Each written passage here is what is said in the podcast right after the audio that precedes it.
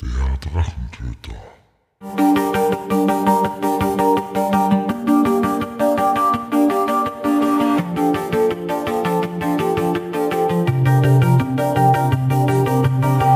Hallo und willkommen zu einer neuen Episode des Drachentöter Podcasts. Ich bin Mike und heute rede ich gemeinsam mit Cassie und ihrem Mann Shanti über ihr neuestes Baby Netzdrachen.at. Die Links dazu findet ihr wie immer in den Shownotes der Episode. Und los geht's. Und heute befinde ich mich bei, Cassie? Und Shanti? und zwar mitten in Wales, was recht spannend ist, weil es ist fast eine grüne Oase. Es ist definitiv eine grüne Oase. Rundherum nur Baum und ein Schwimmteich von den Nachbarn. Also, wie am Land. Ein Schwimmteich, das ist ja super. Waren wir da, wart ihr schon einmal drinnen auch? Wir haben schon überlegt, uns mit, bei den Nachbarn einzuschleimen, um dann dort rein zu dürfen, aber so sozial waren wir dann noch nicht, beziehungsweise so viel wert war es uns dann. So sehr wollten wir es auch noch nicht. So. Okay, also ihr seid nicht so stark befreundet mit denen. Nein, Nein. leider. Gehen wir davon aus, die haben keine Kinder, weil man einen Schwimmteich hat oft. Doch, aber Doch schon, die sind schon Sind größer. erwachsen. Ja, dann passt es eh super. Gartenfest, aber egal. Ja, der Grund, warum wir uns heute eingetroffen haben, ist das, dass wir ein bisschen was kennenlernen für euch, beziehungsweise wer ihr seid. Und noch einen zweiten Teil, zu dem kommen wir später. Aber wer seid ihr? Was kann man sich vorstellen, wenn man euch hört, lest, sieht? Wir sind zwei Nerds, die gerne Computerspiele spielen und Pen-and-Paper-Sachen machen und die auch eine gemeinsame Firma haben. Eine Online-Marketing-Firma. Genau. Also wir sind ein paar, ähm, ein paar verrückte Idioten und Geschäftsleute gleichzeitig. Irgendwie. Irgendwie, ja. Also ich bin mehr das kreative, wahnsinnige Genie mit zig Projekten und ähnlichen Schwachsinnigkeiten, die da aus meinem Hirn herauskommen und die irgendwie einmal kanalisieren haben müssen. Und dann haben wir auch gesagt, so, das machen wir jetzt beruflich auch, gehen wir ein wenig ins Marketing, da kann man seine komplett verrückten Ideen ausleben. Und im Prinzip ist das nicht viel anders wie Pen and Paper spielen oder irgendwie so nerdige Themen, weil das kann man super da auch irgendwie einbringen. Das macht das Ganze sehr lustig. Nerd. Was kann man sich darunter vorstellen? Lassen wir mal das Rollenspiel mal weg. Gibt sicherlich das eine oder andere. Das würde ich gern erläutern. Bitte. Wie kann man sich Nerd vorstellen? Also wir haben 2019, haben wir 2019 geheiratet? Ich glaube, es war 2019. es ist ganz gut, dass ich auch immer überlegen muss, das kommt mir immer wenig schuldig vor. äh, aber wir waren, wir haben das halt alles organisiert und dann natürlich Hochzeit gehabt mit 100 Leuten und das war ein ziemlicher Menschen-Overflow für uns und wir wollten dann auch keine klassische Hochzeitsreise machen, das hat uns eh nicht interessiert und zu dem Zeitpunkt haben wir noch beide recht viel Final Fantasy 14 online gespielt. Und wir sind von sehr vielen Leuten sehr schräg angeschaut worden, aber wir haben tatsächlich die Flitterwochen, die Wochen nach der Hochzeit eigentlich durchgehend Final Fantasy 14 zu zweit gespielt. Also wir haben unsere Flitterwochen in EOCO verbracht. Okay. Das trifft, glaube ich, Nerd ganz gut. Okay, das heißt, ihr habt auf der einen Seite die Hochzeit in der Realität gehabt und ich gehe mal davon aus, am selben Tag davor oder danach vielleicht noch, äh, ich weiß jetzt nicht mehr, wie der, wie der Bereich heißt, aber der ist in, wo die, äh, wo die Ja. Elfen oder was das ist, anfangen. Ich, Da gibt's ja einen- einen Kirchenbereich. Ulda, glaube ich, oder so. Ist, irgendwo gibt's einen Kirchen. Aber na, tatsächlich haben wir in-game nicht geheiratet. Nicht. Na, da hat sie einmal die Wiki geheiratet. In-game habe ich eine meiner besten Freundinnen geheiratet, ja. Die liebe Vicky. Wir hatten vor kurzem, also die Vicky und ich hatten vor kurzem unseren ersten Final Fantasy Hochzeitstag. Aber ja, nichtsdestotrotz, ähm, zuerst hatten wir eine echte Hochzeit ähm, auf einer Burg in Form eines Mittelalter, eines großen Mittelalterfestes. Und ja, dann hatten wir Flitterwochen ähm, mit Online-Zocken. Also bei uns rennen die Dinge ein bisschen anders ab, als die Standardversionen oder die Standardabläufe sind, sage ich einmal.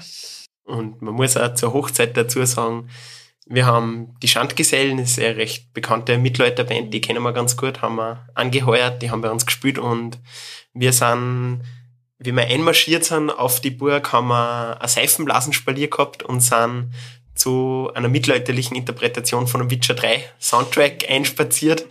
Und wir haben dann eine mittelalterliche Zeremonie gehabt und da ist es Tradition, dass die Frau dem Mann ein Schwert überreicht. Und das war ein Replika vom Master Sword aus Zelda Wind Waker, glaube ich. Wie seid ihr auf die Burg gekommen? Oder generell, oder auf welcher Burg war das dann? Das war auf Burg Kreuzen. In Bad Kreuzen heißt Genau. der Ort, ja. Ähm, naja, wir haben eigentlich irgendwie von Anfang an schon gewusst, wenn wir mal heiraten, dann, dann soll das ein Fest werden einfach. Und am besten ein Mittelalterfest, weil wir leidenschaftliche Mittelalterfestgeher sind. Also wir sind auch jedes Jahr auf äh, Mittelalterfest in Burg Ackstein und äh, in Plankenstein. Das ist beides in Niederösterreich. Und für uns war halt klar, unsere Hochzeit muss auf einer Burg sein. Und wir hatten tatsächlich eben eh Plankenstein und Ackstein äh, in Betracht gezogen. Aber ähm, wir wollten auch Schlafplätze dabei haben, weil es ist halt doch ein bisschen ab vom Schuss. Fakt ist einfach, dass ja, es ist sehr, sehr teuer, irgendwie ähm, auf einer Burg, also da sich eine Burg zu mieten oder keine Ahnung, wie man das nennen kann, und dann auch dort zu schlafen. Und dann haben wir, glaube ich, einfach ja gegoogelt, was es für Burgen gibt und äh, dann sind wir auf Burg Kreuzen gestoßen und die ist irgendwie genau zwischen Niederösterreich, da komme ich her eben, und Oberösterreich und irgendwie war das für mich symbolisch so, diese Burg ist genau in der Mitte und die muss es werden. Voll. Und dann ging die Entscheidung ganz schnell. Außerdem war einfach ein Hotel auch direkt dabei. Also es war einfach perfekt. Das ist praktisch, ja. Ja. Wir haben sie dann im Winter angeschaut und wir haben uns relativ schnell verliebt. Du kannst sogar in, den- in der Burg gibt's einen alten Turm, wo man aufgehen kann und da sieht man wirklich von Burg Kreuzen sieht man ewig weit und es ist ein wunderschöner Anblick und preislich war es auch echt ein Hammer. Also Stimmt. Wir haben Zeit, weil die haben das Catering auch dabei gemacht. Wir haben Hotelzimmer fürs ganze Wochenende, also von Freitag bis Sonntag für uns, die Brautjungfern, für ihre Eltern, meine Eltern, die Band, den Fotografen haben wir übernommen, also ich glaube sechs oder sieben Zimmer, komplette Burgmiete mit Catering, Essen und Getränke. Für um die 100 Leute haben wir nicht einmal 10.000 gezahlt. Und das ist wirklich ein absolutes Schnäppchen meiner Meinung nach. Und Ja, Kann das, das auf alle Fälle. Aber ich gehe davon aus, dass momentan die Preissituation ein bisschen andere sein wird. ich gehe auch davon aus. Ja, 100 Prozent. haben wir es gut erwischt. Wir waren auch sehr froh, 2020, dass wir letztes Jahr geheiratet haben und nicht ein Jahr gewartet Ja. haben, weil sonst. Ja, weil wir haben wirklich im Jahr vor äh, Lockdown und Corona-Wahnsinn geheiratet, da wo die Welt noch normal war. Auf einer Burg geheiratet. Final Fantasy. Das Final Fantasy verstehe Burgheiraten verstehe ich auch. Warum dann nicht irgendwo hinfahren, das war nicht ganz verstanden. Warum Final Fantasy? Ähm, naja, ich meine, ich muss ganz ehrlich sagen, ich habe schon kurz nach der Hochzeit, ich war einfach durch dieses, wir haben sehr viel organisiert, ähm, beziehungsweise der Schatten hat sehr viel organisiert. Ähm, es war einfach sehr viel zu tun, zu planen, zu machen und das war anstrengend. Und äh, so schön die Hochzeit war, es waren auch verdammt viele Menschen dort und auch das war wahnsinnig anstrengend. Und ja, am Tag nach unserer Hochzeit bin ich aufs Bett gefallen und ich glaube, ich habe einfach mal eine halbe Stunde geweint, weil ich diesen ganzen Stress mal von mir abfallen lassen musste. Und ich habe dann eh zum Shanti gesagt, ich verstehe die Menschen nicht, die sich diese ganze Planung antun, die sich diesen ganzen Trubel antun und dann einfach auch noch auf Urlaub fahren können. Ich habe ganz klar gesagt, ich brauche meine Ruhe, verdammt. Ich brauche jetzt keine Reise mehr. Ich will zu Hause sein und niemanden sehen, niemanden hören und, und ja, einfach zocken. Also und ähm, ja, ich bin einfach nicht so der abenteuerliche Mensch und genau deswegen hat's da für mich eigentlich gar keine Alternative gegeben als Zocken, weil da fühle ich mich wohl, das macht mich glücklich, das ist nicht anstrengend und fertig. Das heißt, die ganzen Raids in Dauerschleifen bei Final Fantasy. So in die Richtung, ja. Und man muss halt dazu sagen zum Thema Urlaub, unsere normalen Urlaube bestehen aus Festivals. Das ist halt auch nicht unbedingt gemütlicher Ja. Urlaub, aber so einfach nur eine Woche am Strand fahren und da am Strand liegen, das war uns beiden viel zu fad. Da können wir auch gleich daheim bleiben, ist billiger und da ist WLAN besser. Also so einen klassischen Urlaub hatten wir tatsächlich noch nie irgendwie. Das heißt, Novarock ist das nächste große Nein, Event. Gott bewahre. Niemals. Nein, wir sind eher in der schwarzen Szene da. Und Novarock 160.000 Leute davon sind, glaube ich, sind schon 220. 220.000. Sie sind ausverkauft. Okay, und davon sind, glaube ich, drei Viertel komplette Trotteln in meinen Augen. Ich war 2006 und 2007 am Novarock, also schon sehr lange her und beides waren echt keine coolen Festivals. Na, wir fahren, wo fahren wir jetzt dann im Juli aufs das Amphi? Amphi-Festival in Köln. Genau, es sind ein paar tausend Leute, so ein Gothic-Festival. Jetzt waren wir gerade vor kurzem am Noir, das ist ganz im Norden am Meer. Am Hamburg Weißen mit, Häuser Strand. Genau, mit circa 3000 Leuten. Das ist Äh, ja fast heimelig. das ist alles sehr heimelig. Also eher die kleinen nicht sehr so kommerzialisierten Festivals, die gemütlicher sind. Und Hauptsache kein Schlamm und kein Zelteln. Ja, Das also geht wir, auch wir gar weigern nicht. uns zu zelten, wir brauchen irgendwo eine Hotelunterkunft. Ich stehe einfach gern auf und gehe duschen und nicht. Kann man auch am Campingplatz haben, glaub Ja. mir's. Es gibt Duschen. Ja, aber na.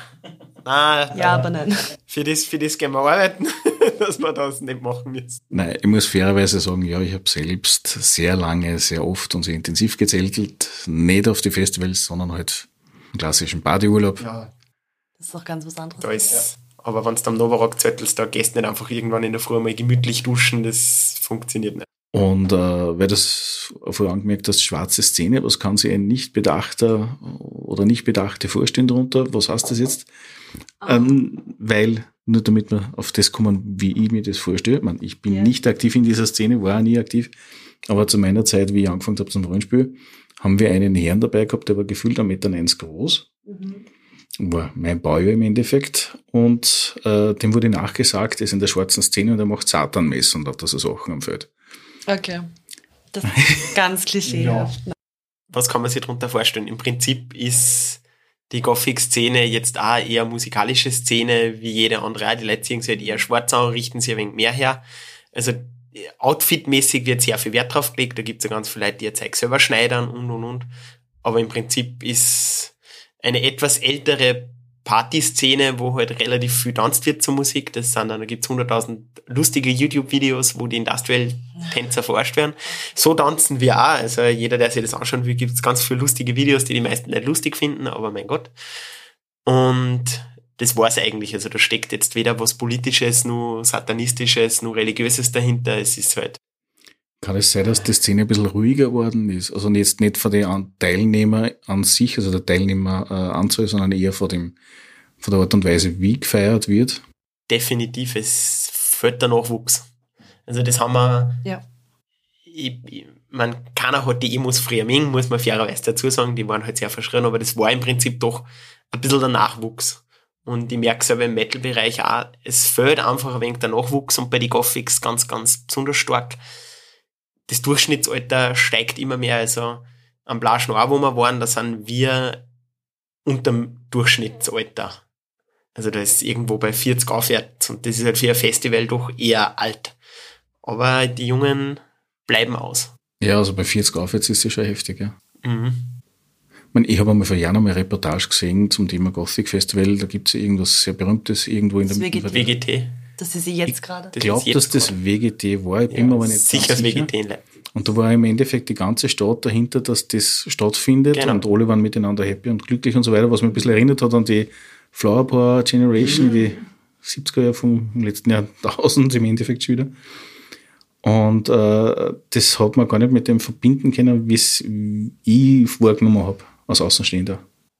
Das ist um die Ruf die Szene, Gothic-Szene, ähm, äh, schlenken, schlängeln sich auch sehr, sehr viele Gerüchte. Eben eh dieses Satanismus-Ding, das hält sich, finde ich, ganz krass. So mit Kinder aufschlitzen und Blutopfer und bla und das ist, es ist Bullshit. Also so, das existiert nicht. So in der Form und Weise. Nein, was man halt gerade beim Image und Nachwuchs dazu sagen muss, die Szene ist schon sehr in sich geschlossen. Also das ist, jedes Festival hat schon einen gewissen Dresscode. Und ich sage immer, die Szene ist sehr tolerant der Szene selbst gegenüber. Also wenn man merkt, okay, der ist schwarz angezogen, der gehört irgendwie dazu, dann bist voll willkommen, aber sobald man, sagen wir mal, wenn jetzt da ein Hip-Hopper irgendwie hingegangen und der war interessiert, kennt das halt nicht, hat noch nie einen Berührungspunkt gehabt, der wird gleich ein wenig sehr abschätz, absch, abschätzig angeschaut und auf Abstand gehalten und ist meiner Meinung nach auch nicht richtig, weil wenn der keine Berührungspunkte gehabt hat bis jetzt, dann kennt er es vielleicht nicht und ist neugierig, aber da ist man dann wieder sehr intolerant und da macht man sich selber kaputt. Und mittlerweile gibt's ja nur noch in Wien Events dazu und sonst nichts. Früher hat's in Linz irgendwas gegeben, in Salzburg, Graz auch irgendwas, alles Ist das jetzt aufgrund von Corona oder einfach? Nein, schon vor Schon Corona. vorher, okay. Schon.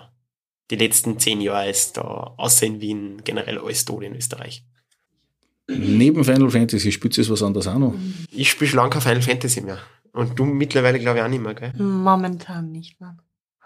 Ähm, ja, also wir schon, also wir spielen schon diverse Sachen. Wir machen es ganz gern Let's Play-mäßig. Also ähm, ich liebe es. Ich schaue eher beim Spielen zu, als dass ich selbst spiele tatsächlich. Äh, ich schaue auf YouTube äh, diverse Let's Play, also so heißt das, wenn man ein Computerspiel spielt und andere können zuschauen. Ähm, ich auf YouTube diverse Let's Player und ähm, ich ja, schaue auch gern Shanti beim Spielen zu. Also es ist meistens so, er zockt was und ich sitze daneben und ja, schau einfach zu und fiebere mit. Was spielst du? Das letzte, was wir jetzt gerade durchgespielt haben, ist Final Fantasy VII Remake auf der PlayStation 5. Und, Oder ähm, 5 oder 4, was, was die aktuelle PlayStation im Die weiße hat. ist die Fünfer. Ich weiß nicht mehr, welche das Ich habe Die Überblick schwarze ist ein Vierer. Dann ist es wahrscheinlich. Wenn es eine Xbox ist, eine schwarze, dann ist das Nein, das Topmodell von der Xbox. Nein, dann ist glaube ich PlayStation 4. Aber ich habe den Überblick verloren von den ganzen Konsolen. ein Das haben wir jetzt Spiel, genau, und eines, was wir geliebt haben, ist Witcher 3. Also generell die Witcher-Reihe, aber Witcher 3, das Haben wir haben sehr gefeiert. Deswegen hatten wir auch den Witcher-Soundtrack auf unserer Hochzeit. Also Witcher ist einfach ein Meisterwerk. Mhm. Genau. Was haben wir nur so gespielt? Äh, die ganzen Final Fantasy Teile, also wir haben wirklich angefangen bei Final Fantasy X, dann haben wir äh, 11 war ein altes Online-Spiel, gibt's nicht mehr, Final Fantasy 12 hat dir nicht taugt, dann haben wir 13 gespielt, 13 2, 13 Lightning Returns, Final Fantasy 15 haben wir auch durchgespielt, also da quer durch die Bank. Und jetzt eben das Thema, das Remake. Genau, das haben wir jetzt da durch. Und jetzt das nächste werden wir äh, eines meiner Lieblingsspiele von früher spielen. Valkyria Profile 2 für PlayStation 2 ist ein wunderschönes Side-Scrolling-Rollenspiel. Aber ist sehr unbekannt, ist meiner Meinung nach ein wahnsinnig unterschätztes Spiel und hat halt für damalige Verhältnisse, weil es halt nur 2D ist, eine wunderschöne Grafik noch. Und das werden wir jetzt dann das nächste spielen, da werden wir PlayStation 2 wieder rauskramen. Ich wollte gerade fragen, das muss die Zweier gewesen sein. Das ist die Zweier gewesen. Ja, da weiß ich, da habe ich nur die, die Unterschiede bei den Konsolen nur gewusst. Da sind die Hüllen auch eindeutiger gewesen, gell? Mhm. Ähm, und was ich, also was ich ähm, auch sehr gerne gespielt habe, ist äh, Vampire. Also Vampire Redemption und Vampire Bloodlines. Das ist, das sind so meine liebsten Spiele auf der Welt. Genau. Also ja, ich liebe eben Well of Darkness und genau dementsprechend auch die Computerspiele. Genau. Witcher-Serie, ja, nein. Zwiegespalten. Ah, doch. Ich nicht, also nicht mehr. Nicht mehr zwiegespalten oder nicht mehr interessant? Nein, ich nicht mehr interessant. Ich bin zwiegespalten. Das ist jetzt dann wieder ein leicht politisches Thema mit diesen, mit diesen, wie der Cast besetzt wurde. Ich will da jetzt nicht politisch werden, nur ich habe halt die Triss, finde ich, in der Witcherei sehr, sehr scharf. Und die Schauspielerin schaut halt nicht scharf aus in meine Augen und das ist halt was, was mir, was mir persönlich wehtut, weil ich finde, der restliche Cast ist relativ gut getroffen und das ist halt, wenn man von einer rothaarigen Schönheit ein Bild im Kopf hat und das wird gar nicht erfüllt, das ist wie wenn's in, in Geralt irgendwie ganz schlecht gecastet haben, aber da passt auch super. Die Series finde ich auch gut gecastet, aber das Jennifer auch perfekt. passt auch, getroffen. ja, aber das tut mir im Herzen weh, weil das war meine Lieblingsfigur ein bisschen und ja, darum bin ich zur Serie sehr zwiegespalten.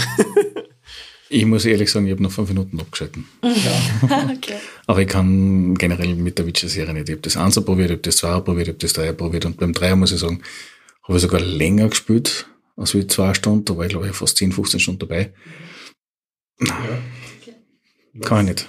Kann ich nicht. Wenn es am nicht liegt, dann liegt es Ja, das Problem war das, ich habe das Dreier gespielt zu dem Zeitpunkt, wo Red Dead Redemption 2 rausgekommen ist und das Pferdlreiten ja, Richtig. Ist anders. technisch, Ja, ist natürlich. technisch ist wie auch Witcher 3 nicht irgendwie auf einmal, es ist das Kampfsystem nicht besonders gut, wenn ich da mit irgendeinem Spiel vergleiche. Ich bin kein Dark Souls-Fan, ist dann nicht meine Art von Spiele, aber da ist Kampfsystem gut. Das ist bei der Witcher eigentlich relativ dürftig. Wir haben es halt wirklich gespielt, weil ich bin ein totaler Fan von diesen düsteren Welten und Witcher hat halt wahnsinnig düstere Entscheidungen auch mit sich gezogen, wo man jetzt nicht unbedingt richtig oder falsch entscheiden kann, sondern es ist beides eine beschissene Entscheidung.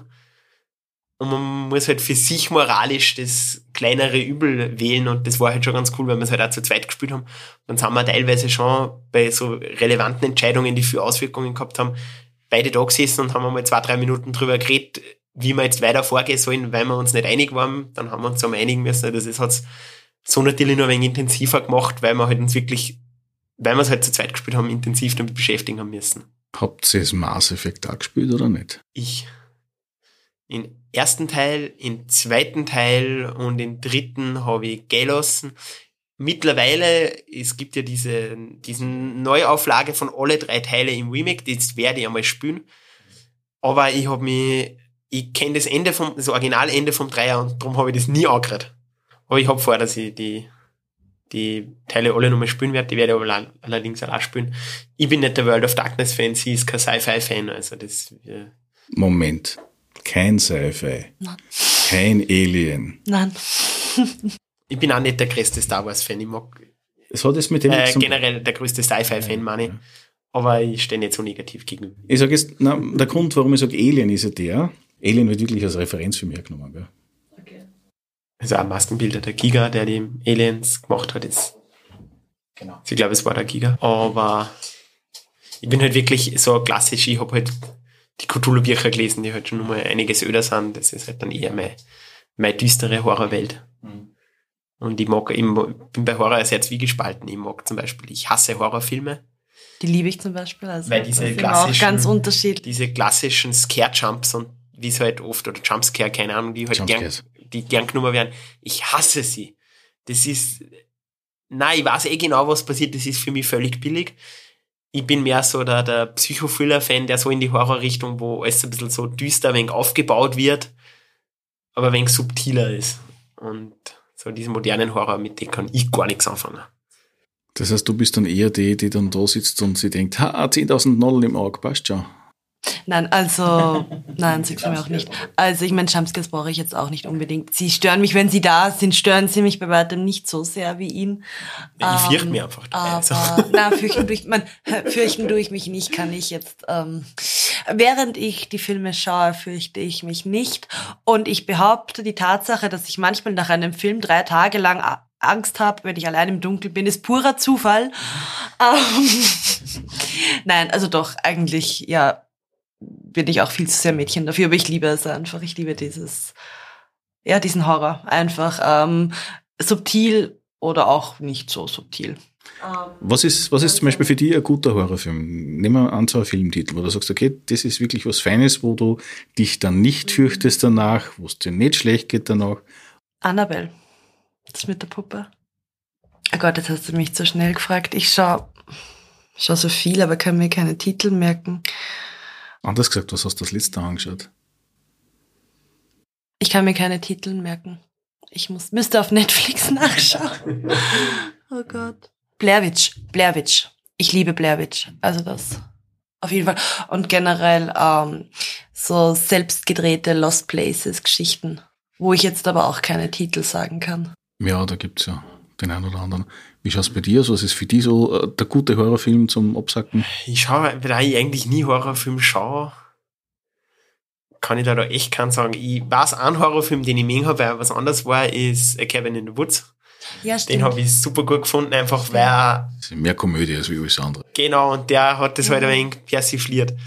Äh, ja, wie gesagt, ich bin mehr so in der Psychothriller, aber da bin ich halt auch mehr, Was zum Beispiel? äh, was ich jetzt, ich meine, das ist weniger Psychothriller, was ich jetzt gerade ganz aktuell geschaut habe, ist The Lincoln Lawyer auf Netflix, ist eine, eigentlich eine Anwaltsserie, aber ist auch so ein bisschen, ein bisschen Mystery dahinter, aber ist jetzt nicht klassisch Horror, also gar kein Horror eigentlich, aber so ein bisschen leicht Thriller-Tendenzen. Was ist ein Horror-Thriller, den ich gut gefunden habe? Äh, boah, hat es einmal einen Film gegeben, weiß ich nicht mehr genau, auch nicht mehr, wie er heißt, das war, da war ein Typ irgendwie daheim eingesperrt und hat nicht rausgehen dürfen und weiß nicht mehr, Fußfessel, keine Ahnung, und der hat dann mit seinem mit seinem Fernrohr die Nachbarn beobachtet und da hat er halt einen Mord beobachtet und Ja, du eh sprichst, bekannt. du sprichst von dem jungen Mr. Transformers. Ja, genau. Den habe ich zum Beispiel nicht schlecht gefunden, weil es halt ein bisschen, ein bisschen psychomäßiger war. Anders gefragt, weil wir schon beim Thema Film sind, unabhängig, wir kommen eh später noch zu World of Darkness und Co.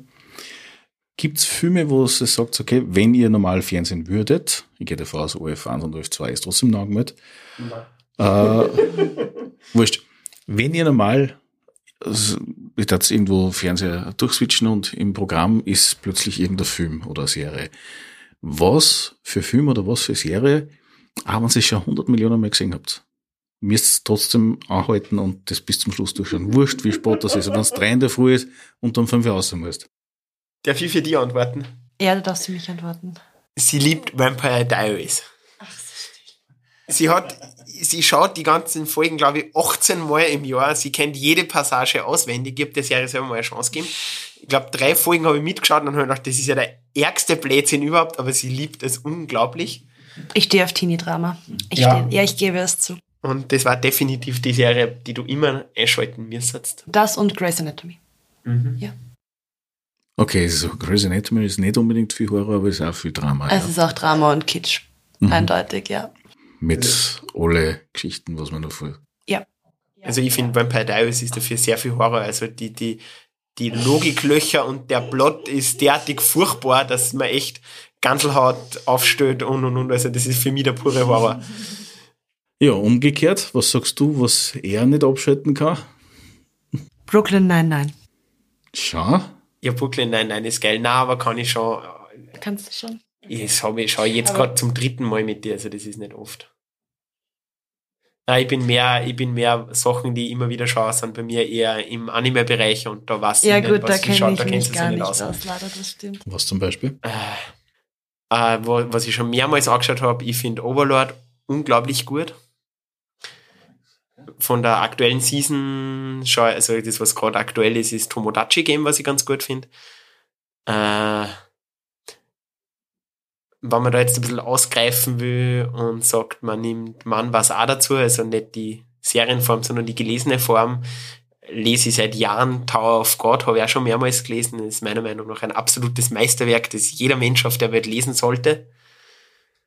Und das sind so meine Sachen, die ich immer wieder lese und auch nicht aufhöre, aber Was sind das für Geschichten? Also storytechnisch ist das äh, Realdrama, ist das Horror oder Äh, na, äh, eher Fantasy-Bereich.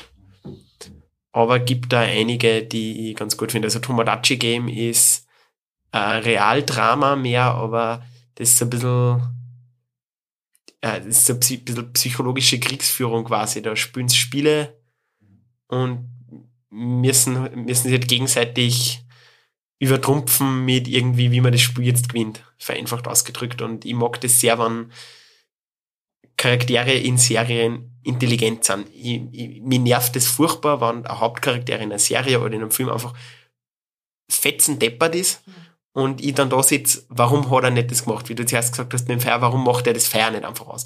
Da zieht sie bei mir alles zusammen und dann will ich aufhören zum Schauen. Allerdings finde ich es sehr cool, wenn dann irgendwie eine Situation ist, wo eine Figur in einer Situation ist, wo jetzt selber mal kurz, okay, wie befreit sie der dann? Und dann kommt nicht irgendwie Deus Ex Machina, sondern es gibt dann eine nachvollziehbare Art, wie der Charakter aus der Figur kommt, äh, aus der Situation kommt und immer dann denkt, okay, auf das hätte ich nicht gedacht, das ist für mich immer ein sehr cooler, eine sehr coole Situation bei einer Serie und das ist leider eh viel zu selten, aber wenn das eine Serie schafft, dann bin ich ziemlich gehuckt. was ist der Meinung zu Cowboy Bebop? Realverfilmung? Habe ich nicht gesehen. Nur in Anime, das ist schon lange her, dass ich in Anime gesehen habe.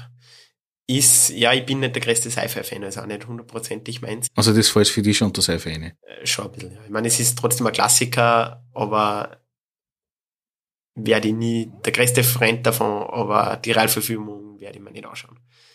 Ich muss fairerweise sagen, ich habe mir die Realverfilmungen angeschaut, ich habe mir das andere nie angeschaut, weil das Okay. war für mich damals schon, da war ich schon etwas zu alt dafür zu dem Zeitpunkt, wie das rausgekommen ist in Österreich. Und habe mir dann, nachdem ich die ganze Staffel durchgehabt habe, ist ja bestätigt worden, dass es keine zweite Staffel geben wird. Die haben es angesagt, kurz nach der Freigabe auf Netflix und äh, habe mir dann die erste Folge angeschaut auf der Zeichentrick und ja, danke. Ja. Ist, ist halt schon alt. Ja, das auch. Aber wie gesagt, es gibt halt so Sachen, da kann ich schlichtweg nicht mit. ja. Das ist einfach so. Gehen wir zurück zu World of Darkness. Nachdem das jetzt schon ein paar Mal gefallen ist und das offensichtlich natürlich ein sehr großer Teil von dir ist, und die Computerspiele spielst, äh, gehen wir ein bisschen weiter in das ganze Rollenspielthema rein. Was reizt da und was für Systeme hast du bis dato da gespielt? Jetzt mal rein von der World of Darkness bis jetzt No Vampire. Ähm, und ähm, was sonst noch? Cthulhu. Also ich stehe total eben auf dieses düster und horrormäßige, aber ich liebe auch ähm, abenteuerliches. Also ich bin ein wahnsinniger DSA-Fan und habe auch selbst eine Kampagne schon. Ähm, also ich habe, ich bin DSA-Meisterin eben auch und habe eine eine DSA-Gruppe, habe schon eine Kampagne ähm, gehabt und ähm, möchte jetzt auch eine neue Storyline anfangen. Äh, Ende Juni starten wir. Ähm, möchte es dann auch wirklich mitschreiben. Also ich möchte dann auch, also ich wollte immer schon Autorin werden und möchte dann auch diese Geschichten mitschreiben, diese Heldengeschichten. Ähm, was noch? Ähm, jetzt gerade sind wir auch in einer Dungeon World Gruppe. Das ist ähm, ganz cool. Ja, aber hauptsächlich bin ich entweder auf diesem düsteren Horrortrip oder auf ähm, eine Gruppe, also eine Gruppe Abenteurer zieht aus und möchte zu Helden werden. So in die Richtung, ja. Bei Vampire selbst, was verkörperst du? Bist du eher Leiterin oder ist da eher Spielerin? Äh, war ich bis jetzt eher Spielerin, ähm, aber wir haben auch das Regelwerk da und ich habe schon den Traum, ähm, eine eigene Vampire-Kampagne Was war dein erster Vampire-Charakter? Ein Toriado. Ich bin immer ein Toriado, also der Künstlerin. Ich bin jetzt, wo du World of Darkness bin, aber Wandern spielen mal Kavianer, wie sie das gehört. ah ja. Na, aber ich bin einfach, ich finde, ähm, ich fühle mich, ich fühle mich durch und durch als Toriado, so, ähm, ja, keine Ahnung, künstlermäßig, weil ich bin auch Musikerin. Und ja, das, genau. Das heißt, ich bin mal Kavianer, weil ich auch geisteskrank bin. du gesagt und nicht ich. Möchte ich nur festhalten hier. Na, man muss fairerweise schon sagen, es gibt sehr oft so diese klassischen Charaktere, die halt der eine oder andere in dem jeweiligen System gern spielt oder im jeweiligen Setting, ja. Mhm. Äh, ist ja so. Es mhm. gibt Leute, die wollen immer nur in Zwergen spielen, es gibt Leute, die wollen immer nur in Dieb spielen oder ähnliches. Was ist der Charakter gewesen bei DSA? Mm, ich bin, also wenn ich, also wenn ich Spieler bin, äh, wenn ich Spieler bin, bin ich ähm, im Normalfall eine Elfe und eine Badin. Also eben auch Badin, weil eben auch in die musikalische Richtung. Und Elfe, äh, ich liebe, ich liebe, liebe, liebe Elfen. Ich bin auch ähm, auf den meisten Mittelaltermärkten habe ich spitze Ohren und, und ja, man kann es nicht Cosplay nennen, aber verkleide mich halt als Elfe. Und, es ist ja, ja, dann ein Reenactment, was nicht ganz Reenactment ist, wahrscheinlich so in die Richtung. Ja, ich habe noch nie über die Begriffe nachgedacht. Ich kann einfach mit Stolz sagen, ich bin eine Elfe. und das ist das Wichtigste. Ja. Was spürst du bei DSA? Ah, viel zu viele verschiedene Charaktere. Da habe ich nicht so mein typisches. Also kein durchknallten, äh, was war das, Schelm? Nein, nein, nein, gar nicht finde ich, die, die stören. Also man muss auch dazu sagen, Malkavianer ist jetzt auch nicht unbedingt gruppensprengend, also, also für einen Malkavianer relativ pflegeleicht. Gut, ist der Schelm auch nicht unbedingt. Also. Ja, nicht zwingend. Nein, aber da spiele ich keinen Schelm, was spiele Also ein Charakter, den ich ganz gern spiele, ist ein, ein sozial etwas schwieriger Schwertkämpfer, der sehr auf Rondra vertraut und der wirklich ein absolut guter Mensch ist ist jetzt nicht mit dem schönsten Aussehen gesegnet, ist als Kind immer gehänselt worden. Und tut sich deswegen sozial ein wenig schwer, ist gar nicht gut mit Lieren und so und glaubt den Menschen relativ simpel alles, ist aber, wenn irgendwo wer laut um Hilfe schreit, ist der Erste, der sich todesmutig in die Bresche springt und beschützt. Ein zweiter Charakter von mir, den ich gerade aktuell spiele, ist ein Fex geweihter Händler der so klassisch Fexgewalt sehr verschlagen, bisschen was rausholen, aber auch eher, also wir spielen generell bei DSA eigentlich immer eher die guten Charaktere. An den ich eingestampft habe, war Hisinde Geweihter. Mhm. Der war ein wenig Fahrt zum Spielen. Und dann habe ich noch einen Tulamiden, einen sehr gut aussehenden, der für die Dracheneierakademie magische Artefakte aufspüren sollte und unglaublich viel Geld hat, weil er halt die Dracheneierakademie seine Aufträge sponsert, aber davor darf er nichts für sich selbst ausgeben, sondern nur damit er das Ziel erreicht. Und der, der hat als einzige Waffe eine Armbrust. So, das sind aus dem DSA-Buch die größten Armbrüste, die glaube ich 3W6 plus 8 Schaden machen und die 17, die 17 Züge zum Nachladen. Also mein Beitrag im Kampf ist, ich schieß einmal irgendwo drauf und dann, wenn es menschliche sind, sage ich, wie viel Geld muss ich euch geben, damit ihr wieder weggeht. So. Und der ist halt dafür sehr redegewandt und versucht halt so als Intention. Ja, das müsste die Windenarmbrust sein, ja. Ich weiß den Namen gerade nicht, aber ja. Das ist die, ich hab's noch du nie elendig gebraucht. lang brauchst, also die 17 Ja. Runden brauchst du aufgrund des wegen dem Ja, Auftragen. genau. Weil normalerweise ziehst du nur Retour Ja. und das war's. Ich hab's tatsächlich noch nie abgefeuert im Spiel.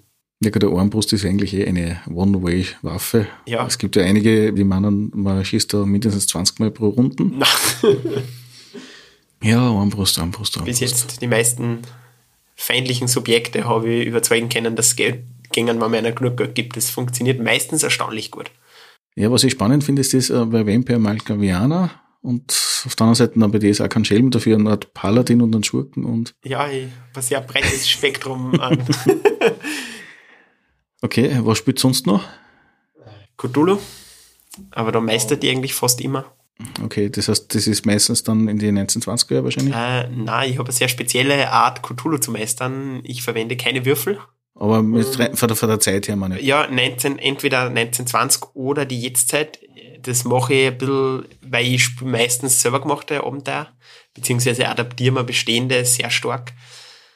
Äh, es haben beides, beide Zeiten große Vor- und Nachteile und für mich persönlich der Unterschied ist immer, wo ich mir eigentlich denke, ich das in die Zeit oder in die ist wirklich das Smartphone, so blöd wie es klingt, aber ich denke immer noch, würde das Smartphone in dieses Abenteuer passen und könnte sogar eine Bereicherung dafür sein.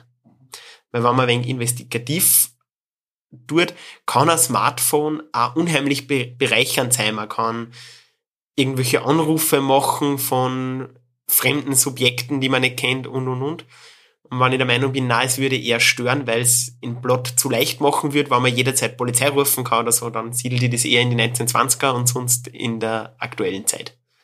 Ich spiele immer nur One-Shots. Bei mir sterben im Schnitt die Hälfte der Leute. Darum spielen wir nur One-Shots mit einem sehr, äh, sehr simplen Charakterbausystem, das ich selber mal ein wenig entwickelt habe, wo ich mit die Char entweder Schreibcharaktere selber, dass jeder einen vorgefertigten kriegt, oder ich sitze mich vor dem Abenteuer mit jedem Team 15 Minuten zusammen und kriege gemeinsam einen Charakter, weil wenn man keine Würfel hat, braucht man keine Werte. Und die Proben mache ich ganz einfach so, dass wenn, der baut halt dann einen realistischen Menschen und wenn der was macht, wo ich der Meinung bin, der Mensch schafft es, dann gelingt es ihm. Und wenn ich der Meinung bin, der Mensch schafft es nicht, dann gelingt es ihm nicht. Wie tust du mit äh, Zufall? Im Sinne von, wo du sagst, okay, egal wie es ist, weil das, der Sinn vom Würfeln ist eigentlich Ja. der, dass man sagt, okay, man sollte eigentlich nur dann würfeln, wenn man weiß, dass der Ausgang unvorhersehbar ist. ich habe da einen ganz eigenen Zugang, muss ich dazu sagen, ich, ich zaubert auch recht viel. Und erwähne ich jetzt deswegen, weil das durchaus geprägt hat, weil wenn du viel zauberst, beschäftigst dich ja viel mit dem Thema freier Wille, jetzt nicht philosophisch, sondern wie nimmt ein Mensch gewisse Dinge wahr? Wir müssen jetzt nur ganz kurz was klarstellen. Zaubern heißt Zaubertricks im klassischen Ja, Sinne. genau. Also nicht Hokuspokus, satanische Rituale, sondern wirklich Ehrlich Karten verschwinden lassen. Genau, wirklich ganz klassisch zaubern. Und der Würfel wird in meinen Augen nicht hergenommen um einen Zufall, weil es gibt keinen Zufall, weil ich als Meister bestimme ja, was das Ergebnis ist. Das heißt, ich kann die Würfel lassen und du schaffst die Probe oder auch nicht. Aber ich als Meister lege ja trotzdem fest, wie du die Probe schaffst und was passiert.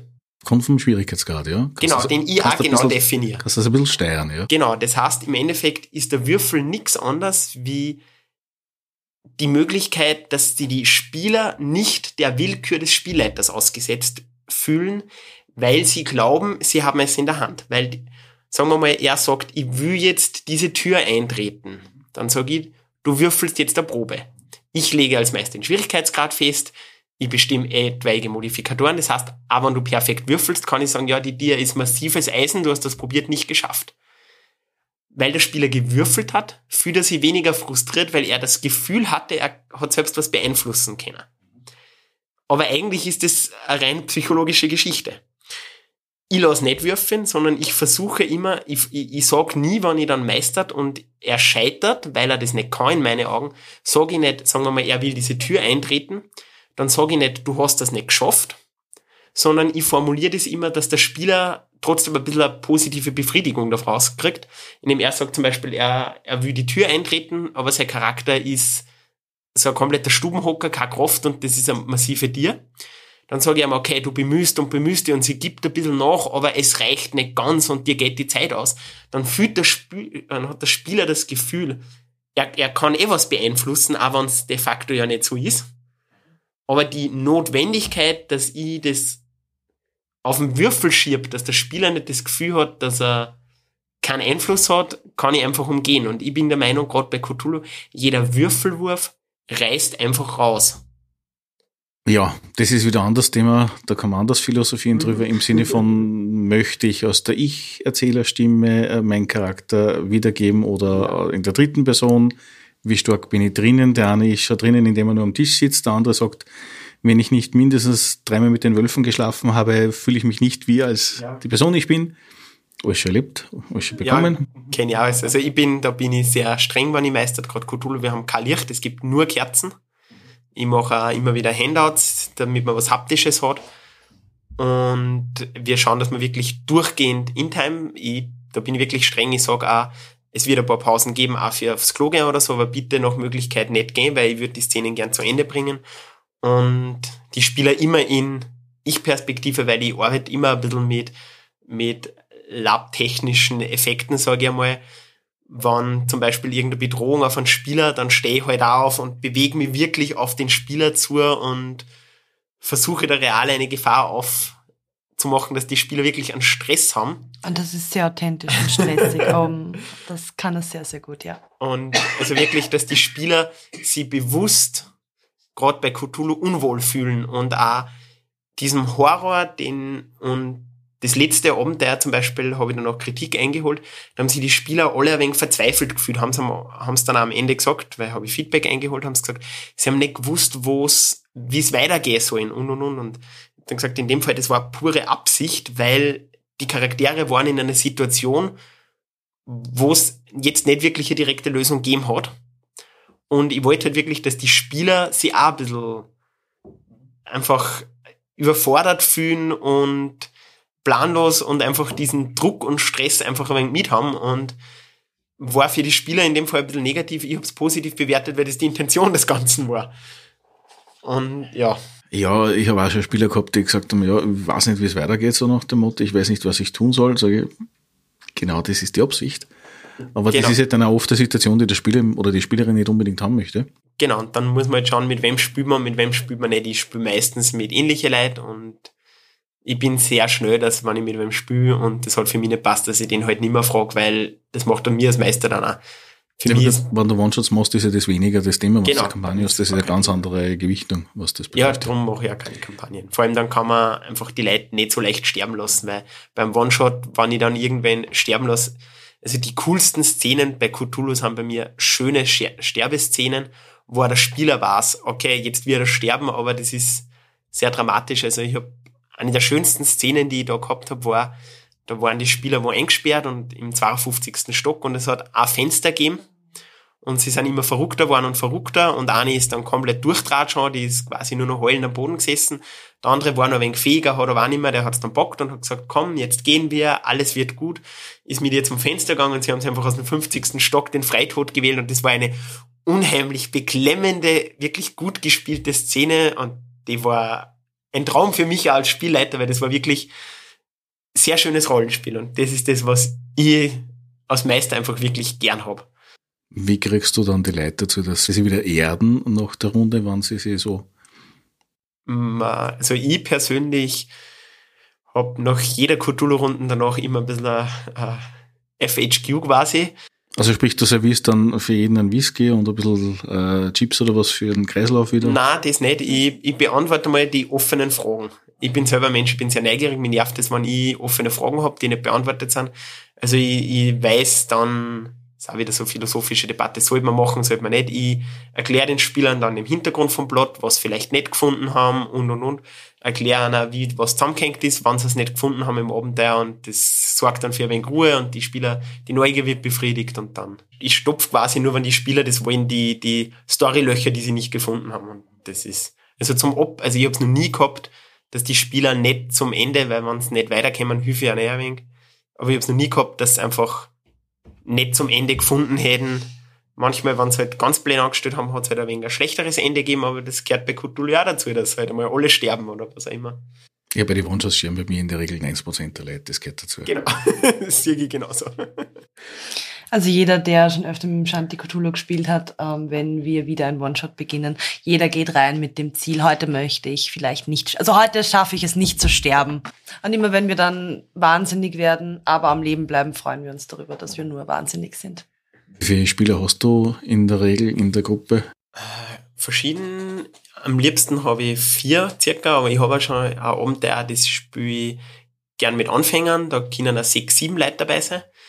Da kann man jetzt natürlich sagen, das ist schon too much, aber gerade mit Anfängerrunden habe ich oft das Gefühl, dass wenn es eine größere Gruppe ist, dass es ein bisschen leichter dann, weil der Fokus weniger auf einer selber liegt.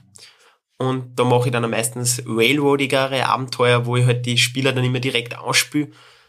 Und für Anfänger sind meistens froh, wenn sie gar nicht so viel Präsenz haben, weil die wollen das oft eh nicht. Die sind sich nur ein wenig nervös, wissen nicht, was soll die machen, wie funktioniert das und und und. Und wenn es dann eine größere Runden ist, dann sie sich meinen Erfahrungen nach ein bisschen leichter, weil halt der Fokus nicht so auf einer ist, sondern weil halt jeder weniger Screentime hat sozusagen, aber das ist die Leute beim ersten Mal oft, glaube ich, ganz recht. Kommen wir mal zurück zu dir, weil du gesagt hast, du Bardin und so. Hast du das, wenn du jetzt äh, am Tisch sitzt, dass du dann das Instrument auspackst und dann mitspielst und mitsingst in der Runde? Habe ich tatsächlich ähm, noch nicht gemacht. Ähm, aber, und jetzt plaudere, also das ist ein netter Zufall, weil jetzt plaudere ich was über meine neue Kampagne aus. Ähm, ich meine, da bin ich, bin ich zwar Spielleiterin, aber ähm, habe ich mir schon öfter gedacht, warum eigentlich nicht und wäre eigentlich mega stilvoll. Ähm, wenn man sagt, da sitzt eine Badin und sie spielt auf einer Harfe eine wunderschöne Melodie und man kann in Real Life Harfe spielen, dass man das dann auch wirklich halt in echt macht und dem Ganzen dadurch viel mehr Stimmung verleiht. Und ähm, ja, also mit meiner neuen Kampagne will ich das auch wirklich hin und wieder einbinden. Ich ähm, spiele eben Harfe, Klavier und ich singe. Ähm, Harfe ist für das Setting am authentischsten, also am passendsten. Also ähm, die, also ich werde da jetzt nicht eine komplette Performance abgeben, aber die Harfe werde ich schon hin und wieder einbauen und ähm, ja, weil das stelle ich mir einfach mega cool vor. Das haben wir bei Cthulhu einmal gemacht. Stimmt, äh, ich habe äh, eine Blockflöte habe ich auch, auf der kann ich ein paar Töne spielen, was äh, zu dem Zeitpunkt eh nicht relevant war, weil ähm, das musste einfach nur schrill und schräg klingen, was ich auf der Flöte mache und nicht wirklich musikalisch. Aber da habe ich mit einem Instrument, also mit einer Flöte, ähm, da haben wir gemeinsam gemeistert. mhm. Und also ich, er hat gemeistert, ich war seine Assistentin mehr oder weniger. Und da habe ich mit einer Flöte schrille Töne gemacht. Ich glaube, es sind Azathoffs Schergen, die bei ich bin mir jetzt nicht sicher, ob es der richtige Gott ist, bekannt sind für ihre schrillen Flötentöne, die die Leute anziehen.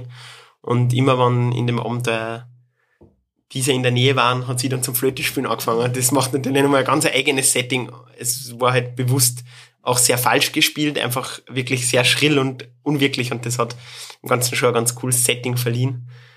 Oben der selber ist leider trotzdem ziemlich in die Binsen gegangen, weil die Spieler Unkoordiniert waren wahrscheinlich. Nein, das waren Spiele, mit denen ich einfach nicht mehr spielen werde, weil die Spieler das Abenteuer ignoriert haben, weil sie einfach gesagt haben, na, es ist uns egal, wir sitzen einfach da und besaufen uns im Spiel und das, ja, du kannst nur so gut meistern, wenn die Spieler einfach sagen, ich tue gar nichts, Ja, Ja, das ist Das frustrierend. ist ja klar, ja. dann ist es ein bisschen langweilig. Aber wir haben es gut gemacht.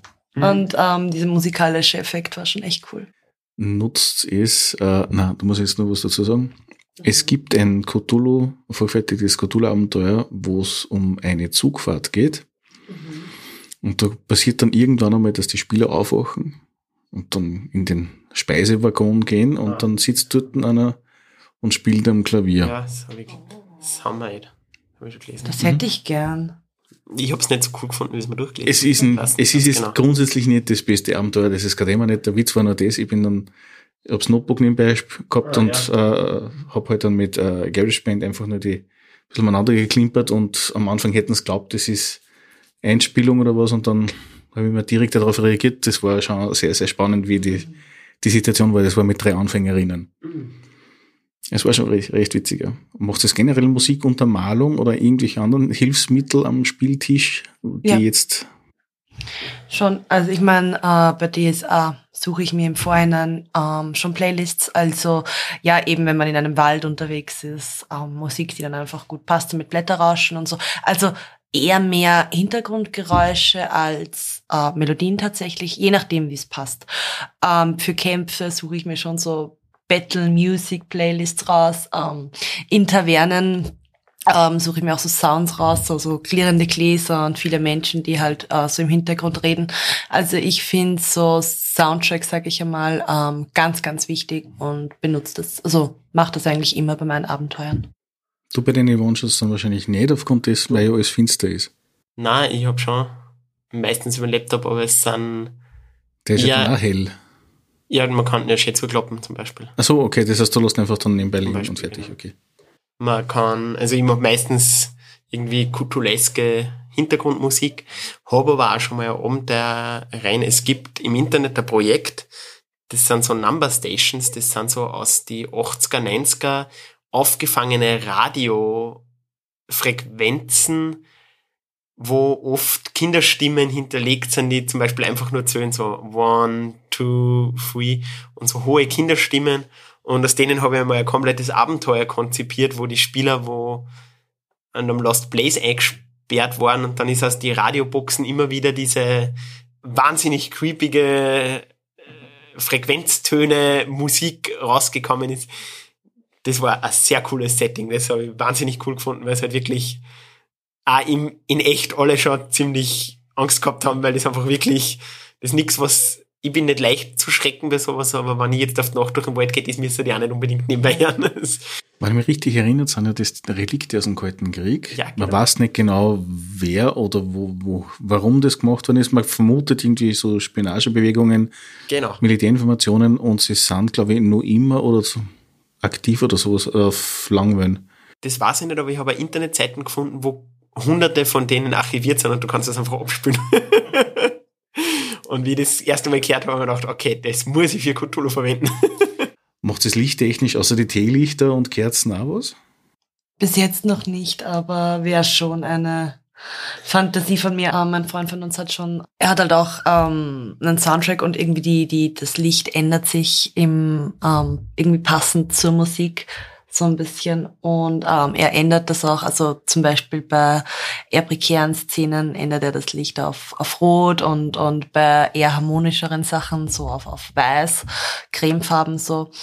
Ähm, und genau, das macht eben ein DSA-Meister. Und also möchte ich schon vor allem in meine Sachen äh, zukünftig einbauen. Das ist schon so. Spielst du Harfe? Ja. Seit wann? Also seit wann? Ähm, ich weiß nicht, ich glaube seit fünf Jahren oder sechs Jahren. Ähm, man muss dazu sagen, ich spiele immer mal wieder und dann ähm, höre ich mal wieder auf und dann fange ich wieder an. Also die Beziehung zu meiner Harfe und mir ist, ist es ist eine On-Off-Beziehung. Ähm, momentan die letzten, also ja, die letzten Monate habe ich sehr wenig gespielt, weil wir damit beschäftigt waren, uns selbstständig zu machen. Da sind für so Späße wie musikalische Hobbys einfach keine Zeit. Aber ich sage jetzt vom selbstständig machen und auch sicher, wenn dann das Geschäft halbwegs rennt, ähm, ist es dann wieder so, dass es schon so ist, dass ähm, die Beziehung zwischen mir und meiner Harfe wieder besser ist. Ähm, genau, ich arbeite, also ich kann es auch in die Arbeit einbinden. Also ich arbeite auch in einem Pflegeheim und ähm, da haben wir eigene ähm, Veranstaltungen, das heißt Aromareise. Das ist so ein Wellnessprogramm für die Bewohner. Da bekommen sie Handbäder und Fußbäder und so Sachen und ich ähm, spiele Harfe dazu und das trägt wesentlich zu ihrer Entspannung bei. Also genau, ich kann es eben auch in mein Arbeitsleben einbinden, es auch in mein Pen-and-Paper-Leben einbinden und schaue so, dass ich dann auch mehr zum Spielen komme, wenn, ja, wenn ich es halt wirklich in meinem Leben auch brauche. Ist es dann äh, Behinderten- oder Altenbetreuung? Alten, also alte Leute, genau. Das ist spannend, ja. Äh, gut, die haben dann ganz einen anderen Zugang zur Harfe noch.